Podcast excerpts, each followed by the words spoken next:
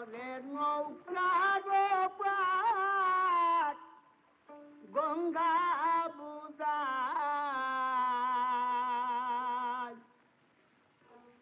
তারা শোকিনায় দে যায় তারা শোকিনায় দে যায়। আগবে মিলে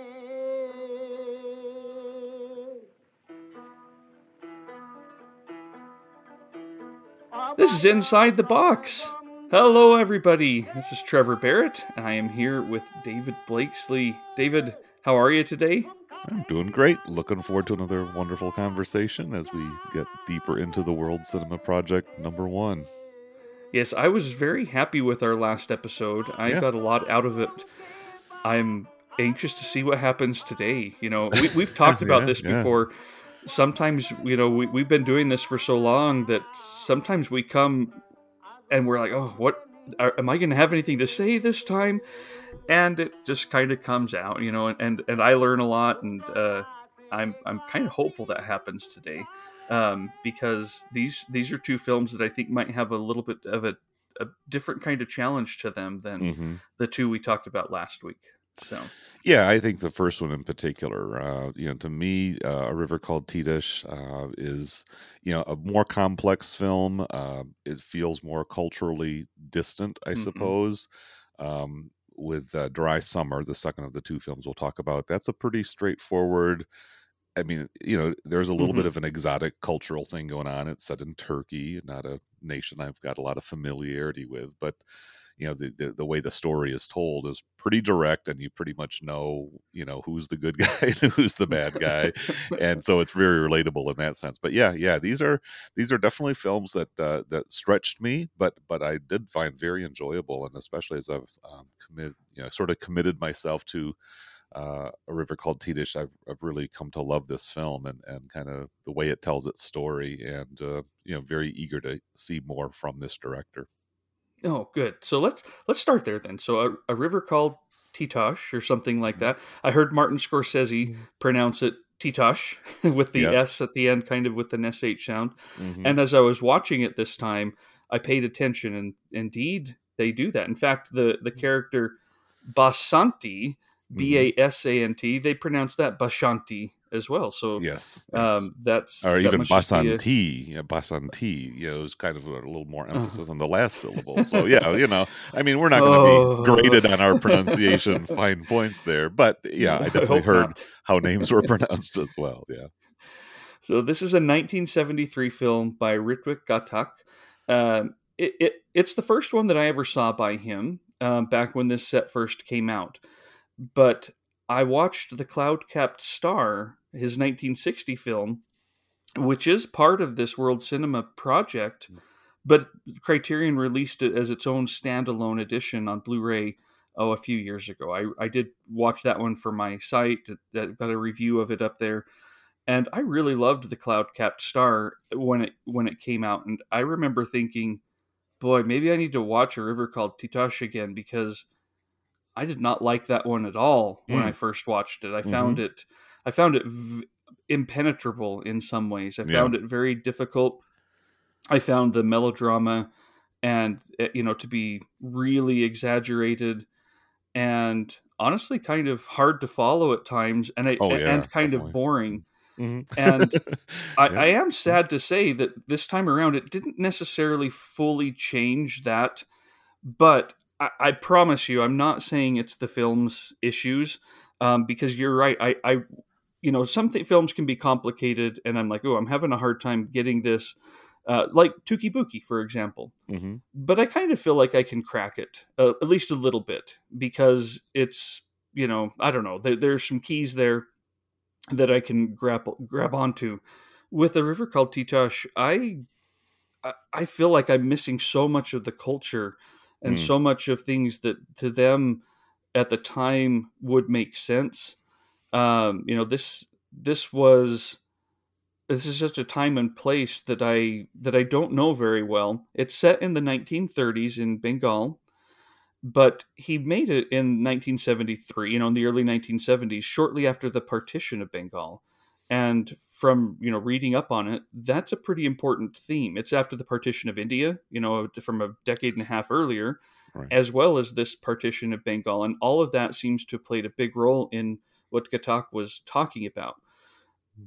And so I can see that there, but I'll just I'll I'll acknowledge that I I have a harder time getting into this this story mm-hmm. as beautiful as I find the filming and as inter- interesting as I find the film itself. So I, you know, that's what I, I was alluding to this earlier. Yeah, I yeah. knew I knew we'd be able to maybe right. maybe help me out just a little bit. I, I, certainly don't put it on the on the film. It may not. It may never be a film that I love, mm-hmm. um, but I want it to be a film that I um, admire uh, for for multiple reasons rather than just oh that's a nice shot of the river yeah, yeah yeah the aesthetics so well you know this is a film that's going to require some dedication mm-hmm. for your average kind of western based oriented film viewer um, so maybe if you've got a little more immersion or familiarity with this culture if you are coming from kind of a south asian perspective or have watched a lot of indian film uh, you know maybe maybe you're going to fall into uh, you know kind of uh, embracing this film on its own terms a little bit more readily. So yeah, this this was a bit of work. You know, there there is some mm-hmm. Diligent dedication that you've got to exercise in order to, to to follow the story, to to make sense of what's going on, and even to overcome some of those overtly melodramatic you know almost you know to the point of comic exaggeration uh, even when it's not trying to be funny.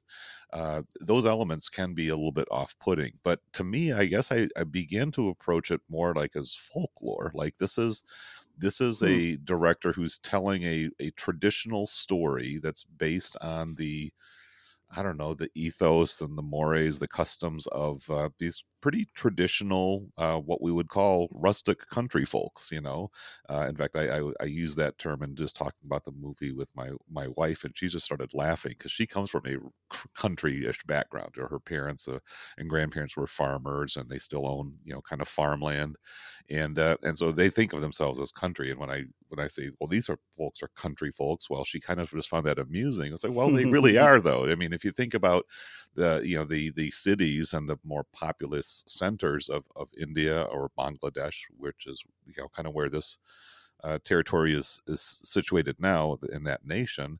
Uh, these were the bumpkins. These were kind of the peasants and, and just kind of the the commoners of, of mm-hmm. their time. And so, uh, almost kind of like Redes from the last uh, episode he talked about. again, mm-hmm. this is the life of a fishing village. These are people who make their living just basically harvesting resources from from the river, uh, the, the titular river Titas of, of its name, which yeah, I kind of looked it up on the map. Like, is this the mighty Mississippi here? Is this the Ganges? No, the river called Titas is a pretty small little branch. Uh, I think hmm. the Meghna River is the big one. If you look at the big map, in fact, I don't know that Titas is even labeled as one of the major tributaries. So this is really a little back roads of, of a river uh, in a in a in a environment that's very water saturated. There's you know hmm. you, you, think about Bangladesh and you know Bangladesh was very much in the public consciousness back in the early 1970s. Uh, George Harrison from the Beatles did his famous concert for Bangladesh, and Bangladesh used to be known as was East Pakistan, right? And so it became its own nation, and then very soon after, it seems like they were just, just swamped by this devastating uh, typhoons that that uh, you know ruined villages and caused many uh, casualties, both deaths and injuries and displacement, and just a, a wretched um, a spectacle of, of poverty and, and misery and, and human suffering. And so you know, George Harrison, you know, this famous pop culture figure, assembled a bunch of singers and performers and did a big benefit concert. I think it was at Madison Square Garden in New York City. So Bangladesh was kind of, uh, you know, almost, I, I want to say a fad, but it was definitely a cause that a lot of people were concerned about. And so this film comes almost directly right out of that era. Uh, but it, as you said, Trevor, it's telling a story set, you know, some four decades earlier about a way of life that uh, had almost already vanished, but was definitely in process of, of dying out. And so that's another piece that kind of fascinated me was just kind of the sort of the anthropological depiction of a of a vanishing way of life by a man who had both fondness and and um, uh, respect and appreciation, but also wanted to portray some of the flaws and, and some of the uh, misguided thinking that may be doomed this this way of life because there's a lot of there's a lot of sadness in this story and a lot of it is based on stubbornness and backwards thinking and uh, kind of a lack of openness to you know what you might consider more progressive ideals uh, the tr- traditions and that this is kind of common in both of these films uh, the traditions that these cultures adhere to uh, end up costing them quite a bit uh, because they're of their sort of unthinking loyalty to the way things have always been done. So these are kind of both about societies in some degree of transition yeah, it's interesting to look at these sets and how which films are paired with which. I have no idea if they sat down and and mapped it out at all, but this one could easily have been paired with Redes. You know, mm-hmm. it's a mm-hmm, fishing mm-hmm. village on on on the shores there, and you know, kind of dealing with similar people. But you're right. Uh, when I watched it with Dry Summer, you know, it it links up with that one quite nicely as well. Um, and I like how you call it a bit of folklore. It kind of helps make sense of some of the more bizarre, I would say, mm-hmm. elements as the plot gets gets moving here. And, and maybe I'll just lay that out just really fast. So here's here's a really quick rundown that I think is kind of fun to think of it this way: two men out on a boat have some issues and wash up on shore in a village. one of them accidentally marries uh, one of the the women there. They they never you know they, they don't they have one night together. They don't really know each other. The woman never really sees his face, doesn't doesn't wouldn't recognize him. And they get on a boat to go back and no, there's another problem. She gets uh, kidnapped by uh, by some I don't know fishing village pirates. Yeah. You know some other some other some other community you know that some some people kidnap her and he um and he uh ends up getting back to his own village but goes mad. Meanwhile she washes up at another village. I mean it's kind of interesting to think of all of these little little tiny villages where you get the sense it's really only a few dozen people mm-hmm. um, in these little villages, kind of all struggling to survive on this little um, out of the way, insignificant in the grand scheme of things uh, river. Um, she washes up into another in, into you know another place. I, I, say another village, but she she doesn't know where she's at either. And when she wakes up, um, and you know she she is stuck there and she has no idea who her husband is she doesn't know his name she doesn't know what village he came from again would never recognize him so you get all of these people who are lost who are mm-hmm. pushed all around. Um it there's a big time jump all of a sudden and she's you know because she's pregnant. And lo and behold she has a 10 year old son now and they're they're trying to to figure out how to help that son get a father. And that's where one of the main characters bashanti comes in. Bashanti comes in uh, because it's a woman who had married the uh, this is where it gets all a little bit convoluted. You know, she had married the. yeah. You know how I said there were two two men who um, were out and kind of washed up on another another village shore. Um, one of them is Kishore. That's the one who gets married to this girl he doesn't doesn't know. you know, and and she who does not know him. the other one marries Bas- Bashanti and but he dies the very next day. And so she's kind of a you know a woman who now uh, has lost some of what some of her identity. You know she may not have loved him or cared much about him. They didn't have a ton of time married but it was expected that she you know now get married and go and do the traditional thing. And she kind of can't do that right now. As well she takes in this uh this kind of woman and her son Oh boy, and and the, yeah, and I'll just go to the very next step. The the the man Kishore who has gone mad now, he he's around there too, and he has a relationship with Bashanti, but he's he's he is mad. You know, he doesn't recognize people either. But the woman, and and is her name Rajar Rajar Rajarji, yeah, or Rajarji? Rajar, right? Mm-hmm. Yeah, she um she kind of falls in love with him. You know, kind of has a little thing for the madman. Um, is it because she recognizes him or thinks well he's got this story you know that people talk about maybe but she dies one day when she's kind of with him I didn't know what had happened there the first time I watched it. I was like, "What? What yeah. just happened?"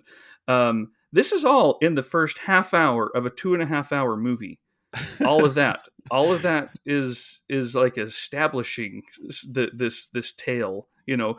So I do like what you say, using it as a bit of folklore. I mean, that right there is a very Mhm. melodramatic story that could have taken up the whole two and a half hours Yeah. and m- would have made more sense to someone like me um, who you know doesn't always follow the time jumps in something like this doesn't always kind of register the names of characters Oh yeah, because right, i don't right. recognize them and so i have to write them Mhm. down and Mhm. and um and try to keep keep track of who's who it might have been more you know uh, it might might have been something I could have followed better if it had if it had carried over that story for a while, but that's not really the story it's telling. It's part of it, but it it I like thinking of it as folklore and that almost being the mythological foundation That's exactly of the yeah. bigger Mhm. tale that it's Mhm. telling over the Mhm. next couple of hours. So Yeah, because the foundation is kind of laid at the beginning. Uh, we see these characters, Kishore, Subal, and Basanti, as children. Uh, and Basanti has the kind of a fondness for Kishore. In fact, the, the boys are kind of like best mm-hmm. buds, and she has to sort of choose which of the two she prefers. And Kishore is the one that she she wants. But that Kish- Kishore ends up getting married because of because these two small villages, these two little backwater out of the way nothings of villages they have a little dispute going on and and so the marriage is actually almost sort of like a way of reconciling and and simmering down this feud and and that that's why these two are brought together uh, kishore who's just kind of basically on a fishing and trade journey and then he's kind of summoned to marry this girl because that's what is needed again in this almost feudal society we've got to we got to quickly arrange a marriage you know and it was interesting that that quickly arranged marriage reminded me of the uh the apu trilogy uh, i was was it in the the second or the third film where apu gets married almost because he's sort of he's the stand-in you know the the groom is crazy the mhm. the assigned groom is is nuts and so we've got to find somebody else because all the festivities all the preparations have made been made so another situation where almost you know by sheer uh, coincidence uh, a husband and wife are brought together in films from this bengali uh, perspective so that was an interesting little connection to satyajit ray's yeah. work as well. Uh, but yeah, and so the the exaggeration of the fact that you're married for one night, uh, the the marriage ceremony is just the the sound of the woman's breathing. You know, it's like it's it's very tense. Yeah. It's almost like silent film. You can feel the emotions, but they're not really expressed. It's it's a it's very apprehensive. Um, and then the fact that she's kidnapped they- they have the one night she conceives a child in that one night but now she's kidnapped she's she's dropped off in this village but she's scandal ridden she, she's a single woman who's pregnant her story is outlandish. Oh i was married but then they kidnapped me. Oh, yeah right sure exactly you know you loose character woman. So she'll she's got this little shadow of scandal hanging over her.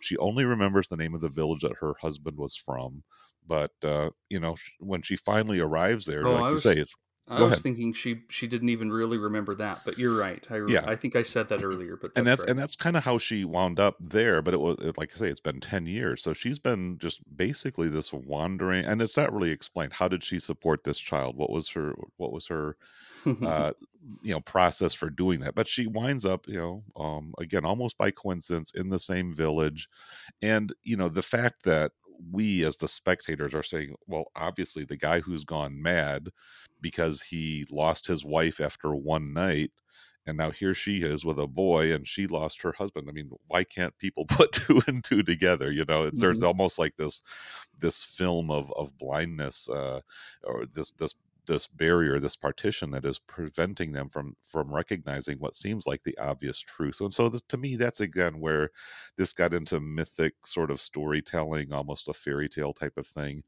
because uh, the character's eyes are blinded to things that are pretty apparent to, to an outside observer.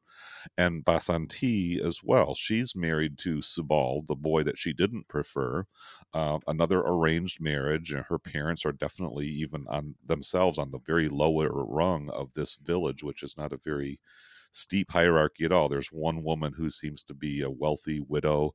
Uh, her husband left a lot of property, and she's the one who sort of takes in the stray women and has them do work for her. But um, Basanti, you know, her husband was killed in a fishing accident the day after their marriage. So, so much for honeymoons, I guess, in this mm. society, right? Uh, there was no opportunity for husband and wife to really have much time together. He had to go right back to work. And in a boating accident, his life was taken. And so she's in sort of perpetual widowhood, and her family will not allow her to, to get a husband, and she becomes kind of embittered and Basanti really becomes sort of the through line of this whole mm-hmm. story. And uh, she's at first portrayed as kind of this outcast woman, very stubborn, very headstrong, not the real uh, feminine ideal for this society because she is so fierce and so independent. Um, and and perhaps for more traditional viewers, she never really would emerge as a positive role model. But in contemporary sensibilities, she's very impressive and very powerful, and I think Ghatak is definitely elevating her as a as a symbol of the strength and resilience of this society, even as it's kind of falling into ruins. Uh, she's she's you know the, the voice that will you know emerge and, and perhaps give some dignity to this otherwise despised um, society. She's definitely the the the strongest character and even even there though she she represents the society but also a pulling away from it because exactly she, yeah. She's she judging not, it mm-hmm. Mm-hmm, yeah she is not the traditional she she's yeah you're judging it that's a good way of putting it and they don't they don't particularly like her ideas mm-hmm. she's the one in the village who decides hey even though we're all kind of starving we have to take care of this woman and her son. Mm-hmm. Whereas others were like, no, I just don't have any food to spare. You know, I, I can't, yeah. I can't, I'm not going to give, um, give to Rajarji and her son Ananta. And, but, but Shanti does. And so she is, she's both a, you know, a, a strong, um, emblem of that society while also representing maybe a way to, to get away from it from its worst parts or something like mm-hmm, that. Uh, mm-hmm. You know, some of its traditions, um, some of its views of women. This is a very woman centric film. Mm-hmm. Um, the men are disposed of, you know, rather yeah, quickly yeah, yeah. For, in, in, many ways, and it follows. it follows Rajarji at first. It seems like it might be her story. No, well, not, it not is, necessarily. it's a lot of it for the first half, obviously, and half and, half hour. I would yeah, say. You know, well, we still well, got another. Up, up until the intermission, I mean, she she she dies. You know, after there's kind of this big climactic. Yeah, we're we're way into spoilers here, I guess, but basically, you know, I think uh people uh, will appreciate that. I, I sure, myself sure. am. well, well, she you know she does have a, a a fondness for this village crazy man and again these mm-hmm. are these are very archetypal characters you know you've got the you know the destitute parents you've got the village kind of madman uh, you've got this mysterious uh, widow and her son that come in even even the town council as they meet to try to figure out what to do with this woman you know she doesn't really fit any of our categories so so how do we how do we come out so you, you see these really interesting little snapshots of, of village life and and how uh, these matters are settled, you know, and all these people taking hits off their water pipes and chewing the betel nut. just, you have this kind of, it, it, to me, it's very fascinating. Like I say, from that sort of anthropological, um, you know, lens to say, wow, how these people lived. Look at the the decisions and choices they had to make. Look at how they interacted with this environment. I mean, it's, it's very integrated. You know, they're pouring rain and they're just walking around. I'm sure the temperatures are pretty warm year round there. So it just, it, to me, it's just a, such a fascinating uh, insight into into this into this now vanished way of life. I would even imagine you know these areas have been you know quite a bit developed maybe not you know shore to shore and all along but you know some of these very more primitive uh, ways of life uh, that's just not how how things are done in that part of the world anymore you know the you know the, the boat racing i mean there there's there's definitely some exciting footage capturing the uh, mm-hmm. vitality mm-hmm. and the energy of this society but um, you know getting back back to rajarji and and her situation um, the the the desire to to forge this connection with this crazy man uh, who again, all the evidence should be pretty pretty pointed. Well, you know what? He's probably the guy that you were married to. Why don't we talk this through and get it together? We're we're not really given the opportunity to to achieve that kind of a resolution.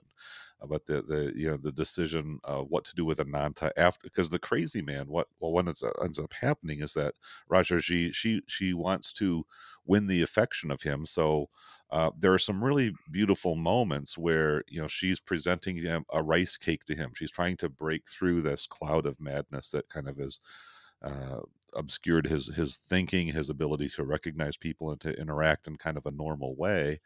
And and Ghatak really holds the camera on her face for a very extended time and, and really lets her beauty shine through as she offers him a rice cake. It's it's it's not really an act of seduction, but it is a flirtation that's saying let's be together. And and we're really put in too, the kindness exactly. Uh, he's a man who's scorned and and manhandled and you know forcibly shoved into the river to bathe him.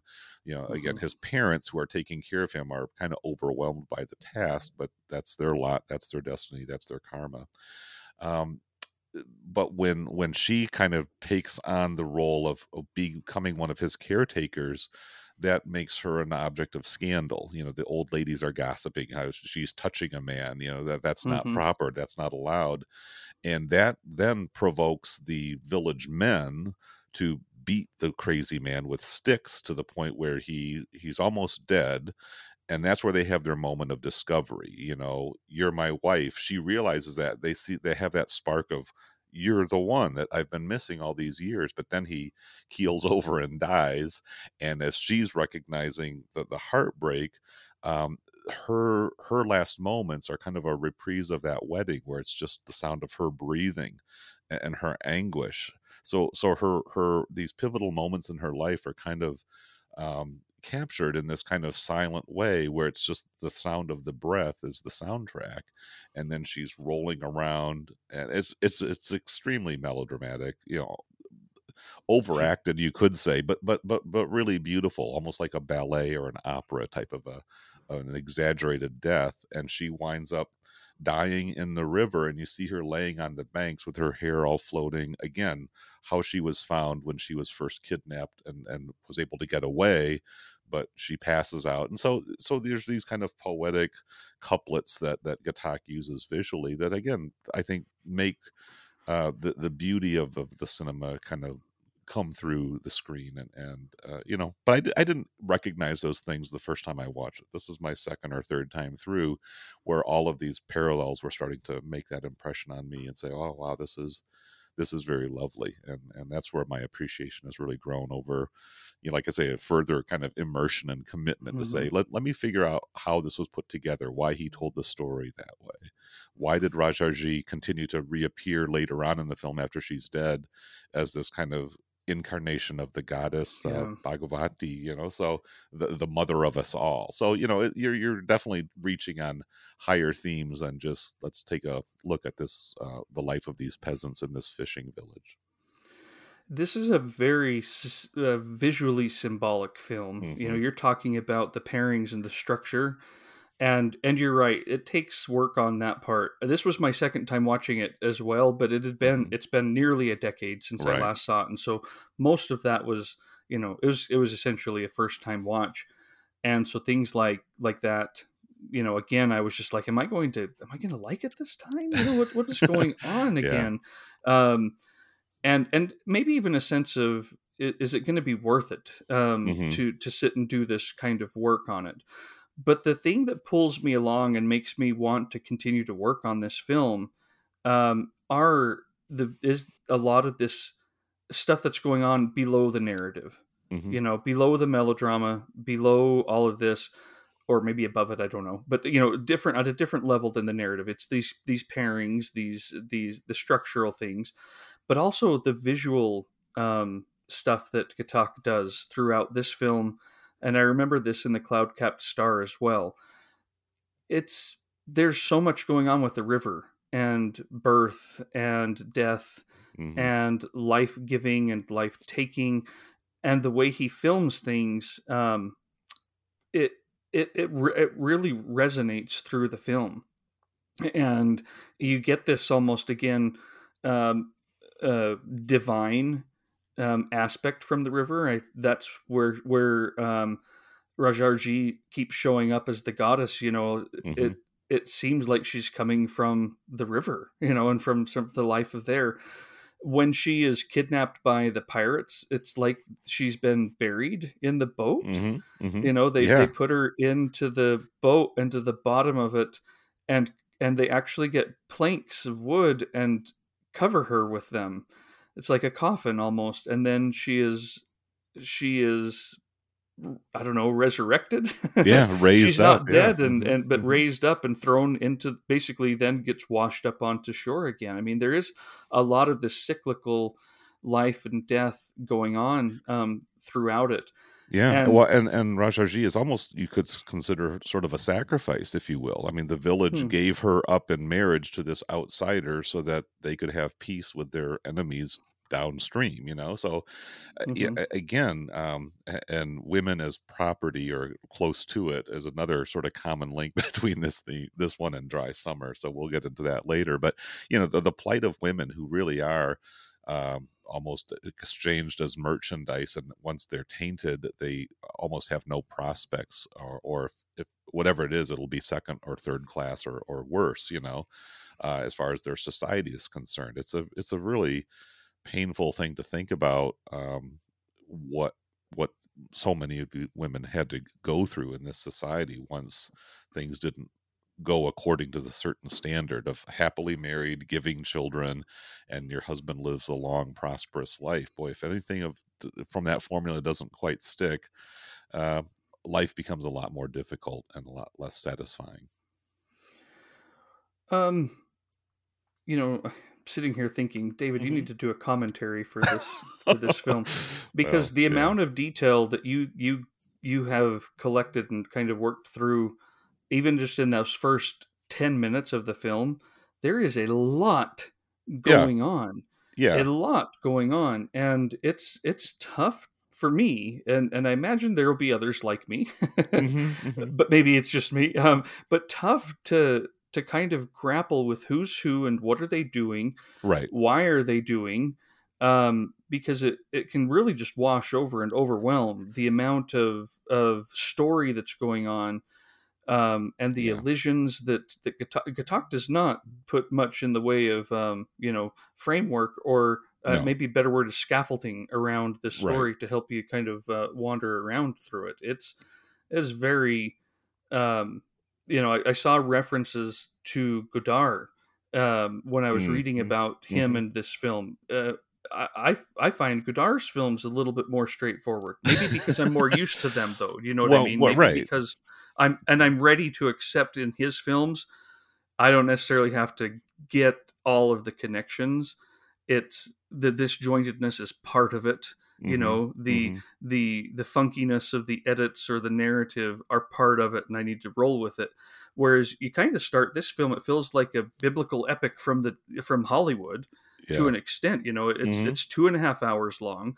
It's it it looks more like a prestige piece, and then it's got all of these th- these uh, avant-garde it things going on in the Yeah. filmmaking and Yeah. in the even in the storytelling that re- it's really disorienting if you're not you know if you're not ready for it I, like i say it's kind of off-putting uh, because I, I I would get frustrated that I was like, man, why I can't give me some help. Hit here, rewind here. We'll- we'll- let's, let's- yeah, exactly. Well, What's I think going the- on?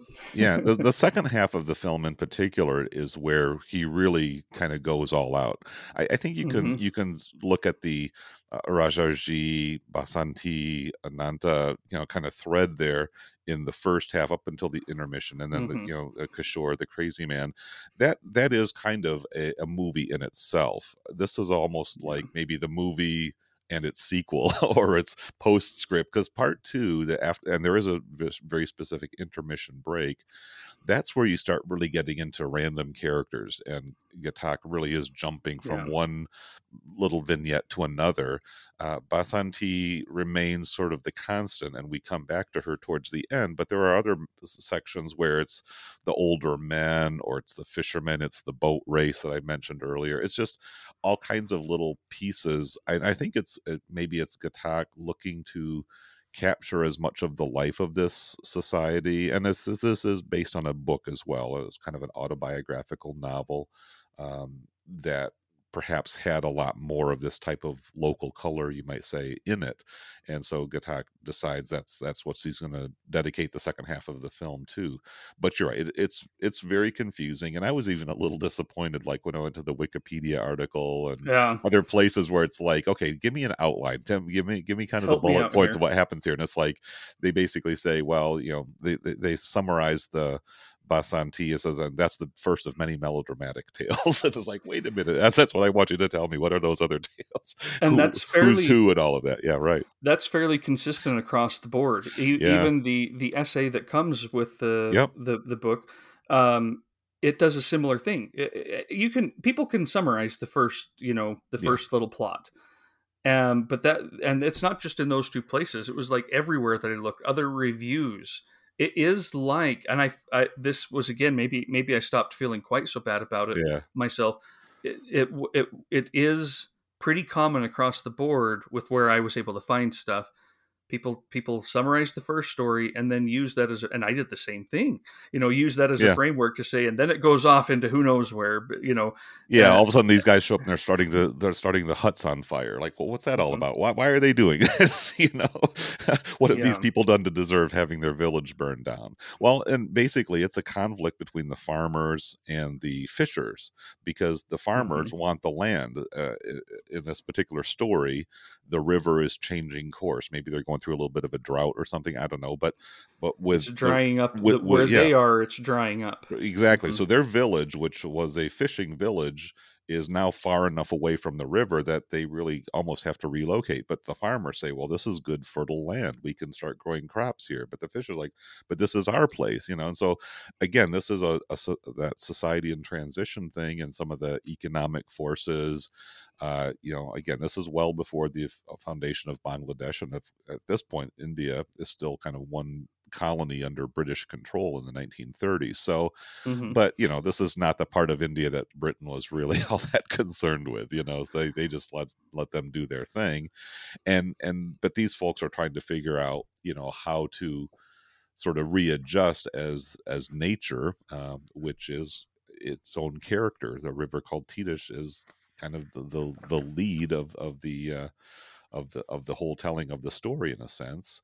Uh, so th- again, you're getting into some some cultural sort of micro political types of issues here, which probably don't have a lot of resonance to us because this is all old settled business from you know nearly a hundred years ago in the part of the world that doesn't really register much in the big grand geopolitical historical sweep of things. These are people really on the margins. Uh, but ghatak is in a sense saying but they're people. Let's let's give Mhm. them our attention. Let's give them our respect and recognize the the struggles of their lives even though they may not you know register as all that important.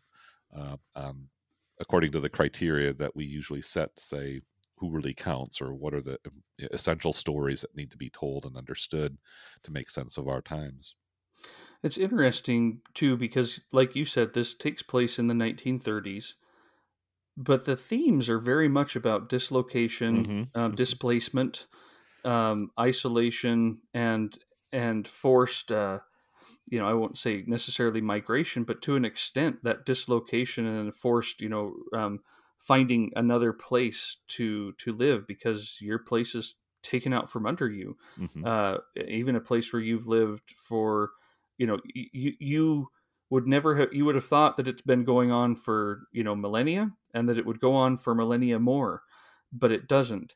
Mhm. And the I, I do like Adrian Martin's uh, essay that came with it because he Mhm. talks about this. He's talking about um, the historic trauma that was going on basically through all of Ghatak's life, and how you know partition the word itself has come to symbolize Ghatak's cinema.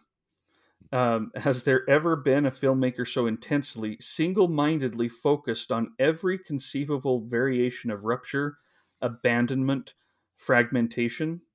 And not only on the level of o- overarching socio historical context or immediate plot, Ghatak also enacted the tearing sensation of schism formally in his highly composed frames, in his radical use of music and sound, and above all, in his rigorous, ultra modern editing style. Hmm. How often does a scene of high drama seem to end too soon in Ghatak's work? Well, yeah.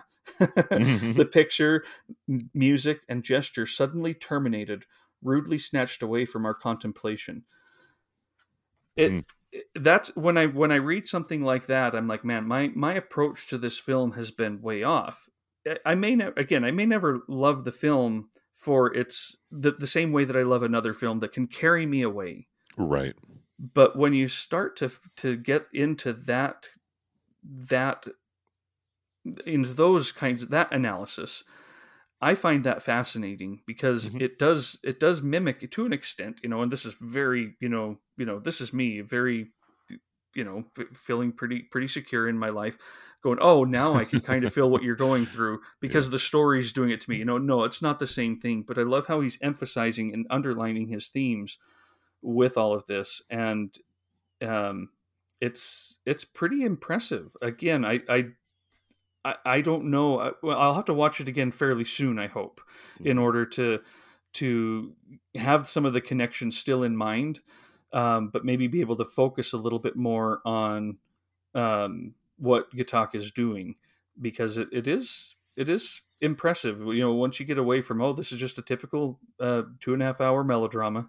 you know, Yeah. talking about some little village and life in the village. To no, this is pretty radical um, filmmaking. Um, I think there's a lot to this film and a lot that I still need to to glean from it. Yeah, well, this watching this, and I, I did watch the Cloud Capped Star when it was first released, but it was kind of in one of those, uh, you know, jam sessions where I'm just trying to catch up on as many Criterion recent releases as I could. So I just really kind of gave it the once through, didn't get into any of the supplements there. But I remember a, a positive impression, a, a good takeaway. Like, yeah, this is, and especially seeing, um, you know, art art house style Indian cinema that wasn't Satyajit Ray. You know, I mean, I've seen Yeah. Bollywood films too, which is a whole different side of of cinema from this part of the world. Uh, but yeah, definitely very very illuminating to see somebody because Satyajit Ray really is that kind of filmmaker who is very clearly trying to captivate uh, Western audiences as well as his own you know culture as well. But but he he really is making films that satisfy what viewers used to Hollywood or Euro style films are are used to seeing. Ghatak doesn't quite you know structure or spoon feed it to you the same way. You, you do have to work at it, but I think it's the the effort is is rewarded. Um, and I say a lot of the things that I've said that might you know sound insightful. I didn't I didn't have those to say the first time through. You know, I, I really did have to think about this and, and I would lay in bed at night, okay, what am I going to say about this? And, and how am I going to, you know, kind of digest my thoughts? And as I kind of meditated on the film, pondered it, I think that's where um, I was starting to make connections that didn't come through to me at first viewing. You know, I'm just like Mhm. sort of soaking it in and trying to figure out who these people are, what's going on. Uh, so it is a film that you maybe have to live with a little bit in order to, to extract the value and, and insight that that he has to offer. And and whether he you know intentionally made his film like you you're not going to get it the first time through i don't know. Maybe for somebody who's more immersed in that culture and that society uh, those themes come through more more readily. But i had to you know i i had to work at it a little bit. Hmm Well, and I get the impression from things I've read about him and about his kind of urgency. You know, he was not doing well uh, when he when he made this film. He died just a few years after it came out. he's only 50 Um, years old right and, 50 and apparently old. like a long-term alcoholic with all kinds of Yeah, you know I, I get he, the he sense needed he wouldn't treatment care. all that hmm yeah like, yeah oh, you didn't get it. S- sorry. no this is this is his statement and this is Uh-huh. he's doing it on his terms and i mean again putting this film together and, and this had to be uh, a challenging shoot. You know, you Hmm. were out. I mean, th- this is all on location. I don't. I didn't see anything that gave evidence of like studio Yeah. shots. You and know? it's beautiful. It, it really is. I mean, again, it's it's black and white, um, but just the imagery, the, the those compositions, and just the detail of this village life um, is is really remarkable. And and I really am so thankful that we have this record. And uh, this uh, this does make me curious to see more of those films that were mentioned in the essay. Right Mhm. now, those are the only two, the Cloud Cap Star and this one that Criterion has access to. I don't know that they've even done a bundle of his stuff on the Criterion channel. Uh, spank me if I'm wrong on that. Yeah, but I that would be nice. I, I'd really welcome that if if they did put something together at this point. Maybe if if they did and I missed it, I'm sorry about that. But uh, yeah. yeah. I'll definitely be uh, on the lookout for more of his stuff. All right. Well, maybe we should move on to Dry Summer, 1964 film by Metin Erksan from Turkey. And again, you just the, the connections here, the importance of the water, you know, the the the the redirection of the water, Mhm, the, yeah. the vitality that the water can bring to the land and to the people reliant upon it, And the That's devastation the of, that comes when it goes away. You know. Mhm. and the melodrama. Let's, Oh, yeah. let's get Oh, yeah. into it. Yes, this indeed. this particular film is much more easy to you know for me, someone like me, to get into and and follow along. It's a much simpler story. Um, still kind of got some of those primal, um, you know. Uh, oh, I can't think of the word. Um, just Elements. archetypal Yeah. characters and and elements going on in it. Uh, but it's a it's a much more straightforward story, fairly fairly uh, small cast of characters. Um, you've got two brothers, Osman and Hassan. Osman is the older brother, and as as they're working at the beginning, um, Osman is is bringing some planks into the into the you know up to his land. Well, what's he got those for? Well, he's going to try and dam up the stream that he gets from a spring that is on his land. He's tired of all the other people getting his water, you know, all the other residents.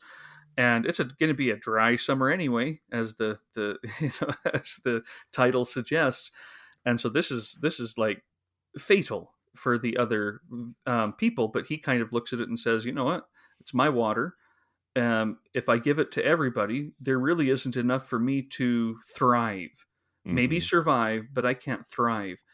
Um, Well, he but- wants to but- have the best. He's almost like trying Mhm. to corner the market on crops because Yeah. if everybody else dries up, then he can charge whatever he wants. I mean, it's it's very much a a story of greed and and Oh, uh, you know, exploitation, right? and and he is one massive slime ball. I mean, this it just gets worse and worse. Yeah, I watched Yeah. it with Julie last night, and she was just getting irate. She just couldn't believe how low this guy would go. You know. Yeah, and Yeah. he's got a little brother Hassan. Not little. I mean, they're both grown men. You know, Hassan. Hassan looks forty, but he, you know, you kind of get the sense the story wants him to be in his twenties. Um, and and he, you know, he's it, it's just the the way that the story is told. But Hassan doesn't agree with his brother, but has to, you know, kind of feels, and, and he tells him so. But he feels an obligation. You are the older brother. I do what you say.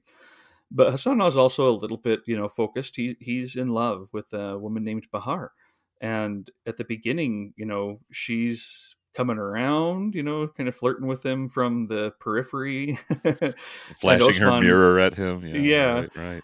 and osman says you know what you need to go and, and marry her and the brother says well um i can marry her after the harvest i've been told you know her mom that's that's the rule and you know here's osman again no you need to marry her now you go take her she's yours she, you deserve her go and get this taken care of that's kind of the the start of the story. I mean, Mhm, this one mhm. does go into a lot more um, places that that I have not gotten into. I mean, that's that's just Yeah. the first five minutes. Again, very efficient storytelling to establish um, these characters and their relationships as we go on. Of course, the other men in the village, um, you know, when when when Osman really does dam the river, they they start to come around and play a role. But most of them are nameless, other than one Mhm. um, that that says his name at one point and then becomes important later on. Um, but yeah, I you know again very easy to you know the, the the cards are set on the table. You can you can get this one from from the very start and and kind of see oh, I'm I'm not supposed to like Osman. Clearly, Yeah, right. supposed to like Hassan. Supposed to Mhm. sympathize with Bahar a little bit, you know. But Mhm. she's she is desperately in love with Hassan too. There's not. They have a you know at the beginning they have a passionate um, romantic uh, relationship that seems also based on um, uh, Hassan being a decent person who's you know does love her.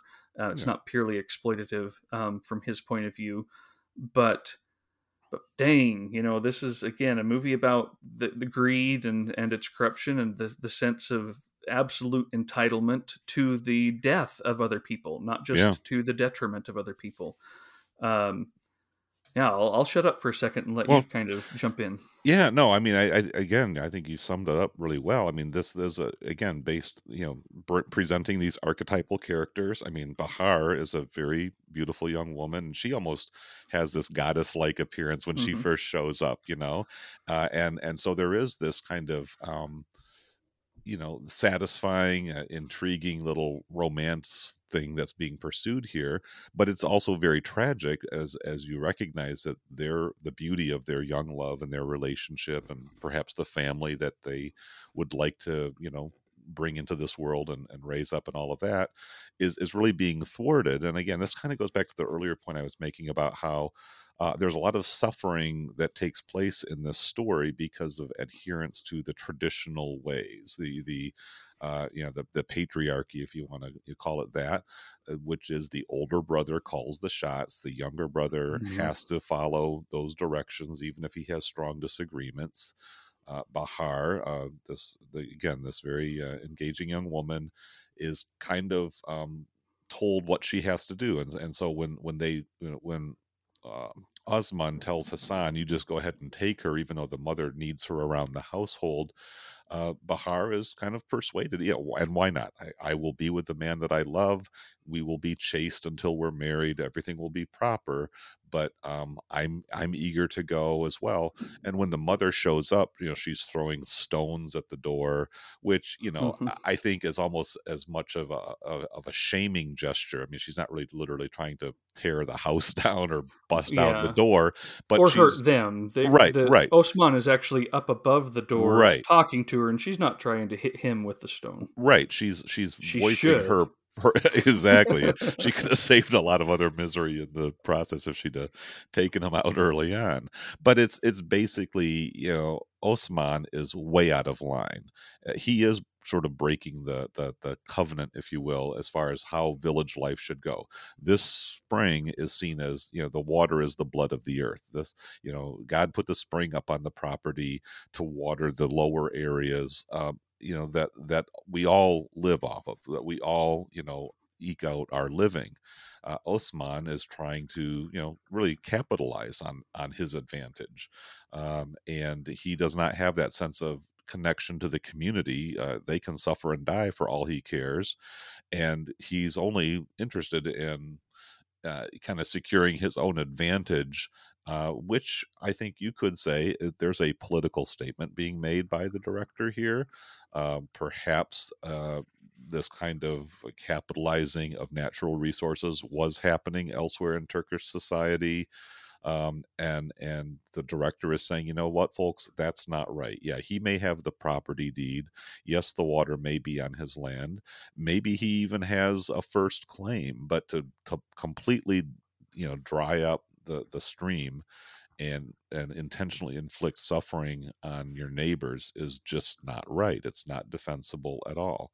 Uh, Mhm. but Bahar, you know, she she's put in this terrible situation as well because now she's got to live in this household with this domineering and as we find out this really creepy older brother who even on their wedding night is barging in uh you know he seems like he's kind of drunk i don't know you Hmm. know I, these are muslim people so I, I can't imagine that you know there was lots of alcohol drinking but again you know islam has its own share of observant and non-observant folks uh, and and but you know his his leering in his his peeping in through the little cracks in the boards uh, as the couple as they're making love um you know just every almost any angle that you could find to despise a guy he's going to portray that one way or another Mhm. including the act of killing and and when uh, some of the some of those neighboring farmers try to sabotage the dam by putting a small explosive and making it so that he can't just patch it all up again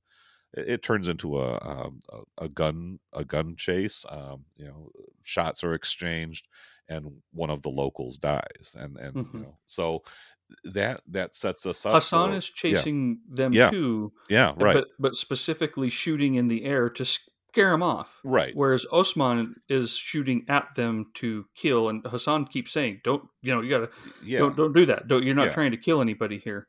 but he But did but one dies. Mhm. Yeah, and so and then because um, Hassan is the younger and he's married, Osman manipulates both him and Bahar into taking the rap, uh, and that that uh, Hassan will say he fired the fatal shot, so that you know he supposedly gets out of jail in a year or two and can resume his life. Well, that's not exactly how it And goes. I'll and I'll Yeah, support you there. I'll send you money. You know. Yeah, oh, yeah. I'll, I'll make sure that the land here is great for when you come back.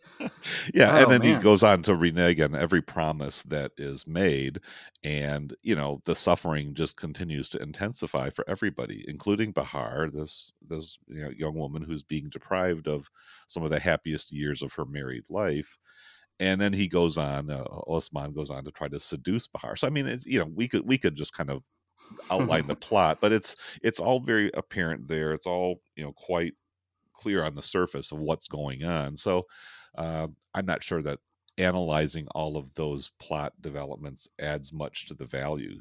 Anybody can pick up from there but what i appreciated was just the the, the style of the filmmaking and the Mhm. and the ability to you know engage with us in a very kind of viewer friendly way Yeah, this is the style of this film is is quite something. It, to, did you see? Uh, maybe is it in the essay by Bilge Ebiri where the film was kind of cut up and released as a soft core flick in in English speaking world Uh, because Yeah. they they took like a look-alike and you know kind of made some some new scenes. Uh, Um, well, the, the uh, yeah, the stage uh, was uh, set for more of that, and there is there is some sensuality. There's the, the kissing. it is. It- It's a very sensual film. Mhm. hmm for a it, it reminded me of Bitter Rice in a way, where Oh, it's like, yeah. oh, there's all Mhm. this story going on, but man, some this filmmaker's really kind of also ramping up the heat a little bit. Yeah, it-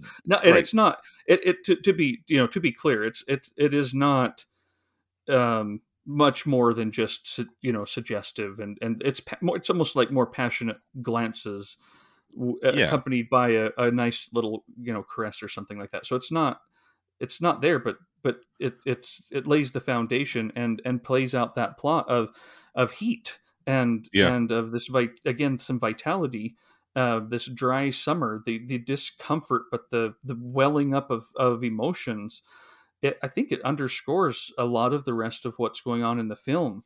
The anger, the the boiling over of passion, not always you know th- this kind of kind of passion that we're talking about here, but but anger and and um, and hatred uh, that that just continues to build and build and build. It's it's an emotional film.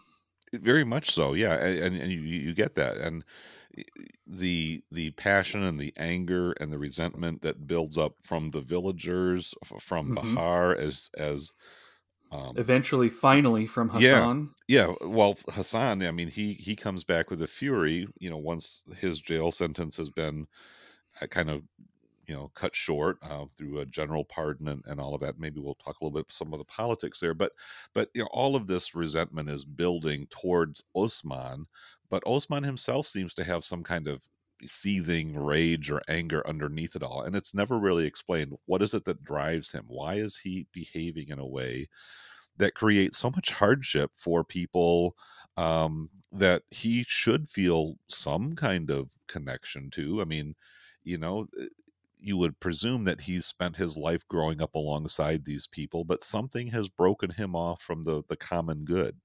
And uh, even his own brother, he exploits uh, for the sake of perhaps having a chance to get with his, you know, very desirable young wife. I mean, it's just what kind of greed and and Mhm. self-absorption drives the guy to that level of villainy well I mean, he is literally a mustache twirling bad guy you know? Um, it, you know it's it's never really there's not really much character analysis. I mean he's just a bad guy for the sake of being a bad guy but you know you, it does cause one to wonder what was his experience that that would force him to break away from what seemed to be pretty well established customs or traditions. Is this is he somebody who's kind of taken the wrong message from modernity is he seen as a as kind of a an infiltrating influence from some kind of more exploitive you know uh, capitalistic philosophy that's just like it's all about the mm-hmm. property it's all about the money it's all about the advantage i mean when when the villagers finally decided you know what we're just gonna we're gonna we don't like it but we're gonna have to pay him for access to the water now he's all of a sudden ready to talk business. Now we're friends. Mm-hmm. now now we're on good terms here. And uh, to me I, I do think this is where uh, the the director is is trying to you know perhaps make a statement uh, of a political nature to his viewers. And even even the introduction of those sensual elements is a way of engaging with them to say you know let's be frank here. Let's be adults you know the the the sexual consummation of this marriage the satisfaction that comes from that part of the relationship we can to a certain extent put that on screen and i think he did uh, run into a little bit of censorship uh, controversy as well because he took things a little bit further than might have been seen as typical, uh, especially in this in this kind of more traditional and conservative culture. So I, I feel mm-hmm. like he, he is trying to push the envelope a little bit here, uh, as you know, by making a, an entertaining and engaging film that kind of gives us a, a, bad guy to boo and a hero to rally behind and a, a pretty young lady to to look at. Uh, you know all of those kind of crowd pleasing elements are there but there is a a message or a larger purpose uh, beyond just mere entertainment that that he's pursuing. It's interesting, isn't it, that um, you know you watch a film like this with such a black and white villain who is absolutely horrible, and mm-hmm. then you learn the government wanted to suppress it, and you're like, how, what kind of person looks at this film and says, "Hey, you're criticizing me"? well, yeah, that's yeah, too familiar. Yeah, yeah, But yes, you're right. It's not just that. It was other elements that they were a little bit uncomfortable with, um, maybe going too far. Um, and then, then when it won the Golden Bear at Berlin, apparently it was like, oh, well, this is now prestigious. We, we, let's bring it back. So it wasn't entirely. They were like, hey, you're clearly you know insulting the president you know yeah, who looks yeah. just like osman and has done yeah. all the things osman has done um, yeah that's think, the thing yeah people who pursue power are uh, in societies tend to be the osman types you know yes. what what can i do to kind of get the upper hand and make people have to pay me you know Yes, mm-hmm. and mm-hmm. and Osman does something very interesting. He appeals to tradition and societal values when it suits him. Right and he flouts and um, repudiates them when it does not. I mean, he sees himself as above it all, but he can give himself some, you know, uh, degree of credibility by also appealing to those virtues and, mm-hmm. and to those things that, that that like I say that suit him. This is exceptionally familiar to me. Yeah, you know, yeah, yeah, th- yeah. this is not Osman is a black and white villain at the same time, he is familiar. Yeah. Um, the, the, a lot of the, the humanity has been stripped away from him, but you know we do that with our public figures too. Mm-hmm, mm-hmm. But the way he acts, I mean, and it's very this to me could be an American story. I mean, it, sure. it's an I drink your milkshake kind of society here. exactly, yeah. And he he uses those traditional values to his own advantage, but also is a very hypocritical. You know, the mm-hmm. fact that he's he's you know, peeping in on his younger brother and and his wife in their intimate moments certainly is not in accordance with traditional family values right. but but he still he's got the upper hand of being a big brother and so he exploits that part of the traditional values uh, right you know, without and, and without hesitation to, right mm-hmm. to to jail it's, yeah. it's, it's an exceptionally selfish weak i mean what a coward yeah, um, yeah. to to not be able to do that but but he he appeals to well you're the you know i i will die in there you know i mm-hmm. and, and i also am the head of this land i need to make sure that everything's going well here you you will you are young you will be able to you know you're not going to lose that much time blah Right. blah blah blah blah. take, I will support you. pity on you, right? Right. mm-hmm. And it's so cowardly, though he's, you know, and, and no, I did never think, oh, he's got a good point. But he, he's trying to press it as this is the right moral thing for you to do because I now have to uphold my part in society. You know, this terrible accident can't be allowed to derail that. And, but it, it's so, um, so cowardly. Uh, but yeah, you know, the, the, and the whole issue with the water. I mean, in the United States, we have both of these arguments. You know, part of Yeah. the argument here is who owns this water? Is it his because the spring is on his land, therefore he can control it as he wishes? Or is it communal um, and has to still go out? And it kind of goes back and forth, the legal interpretations. You actually see him going to the, to the attorneys um, to figure this out. But yeah.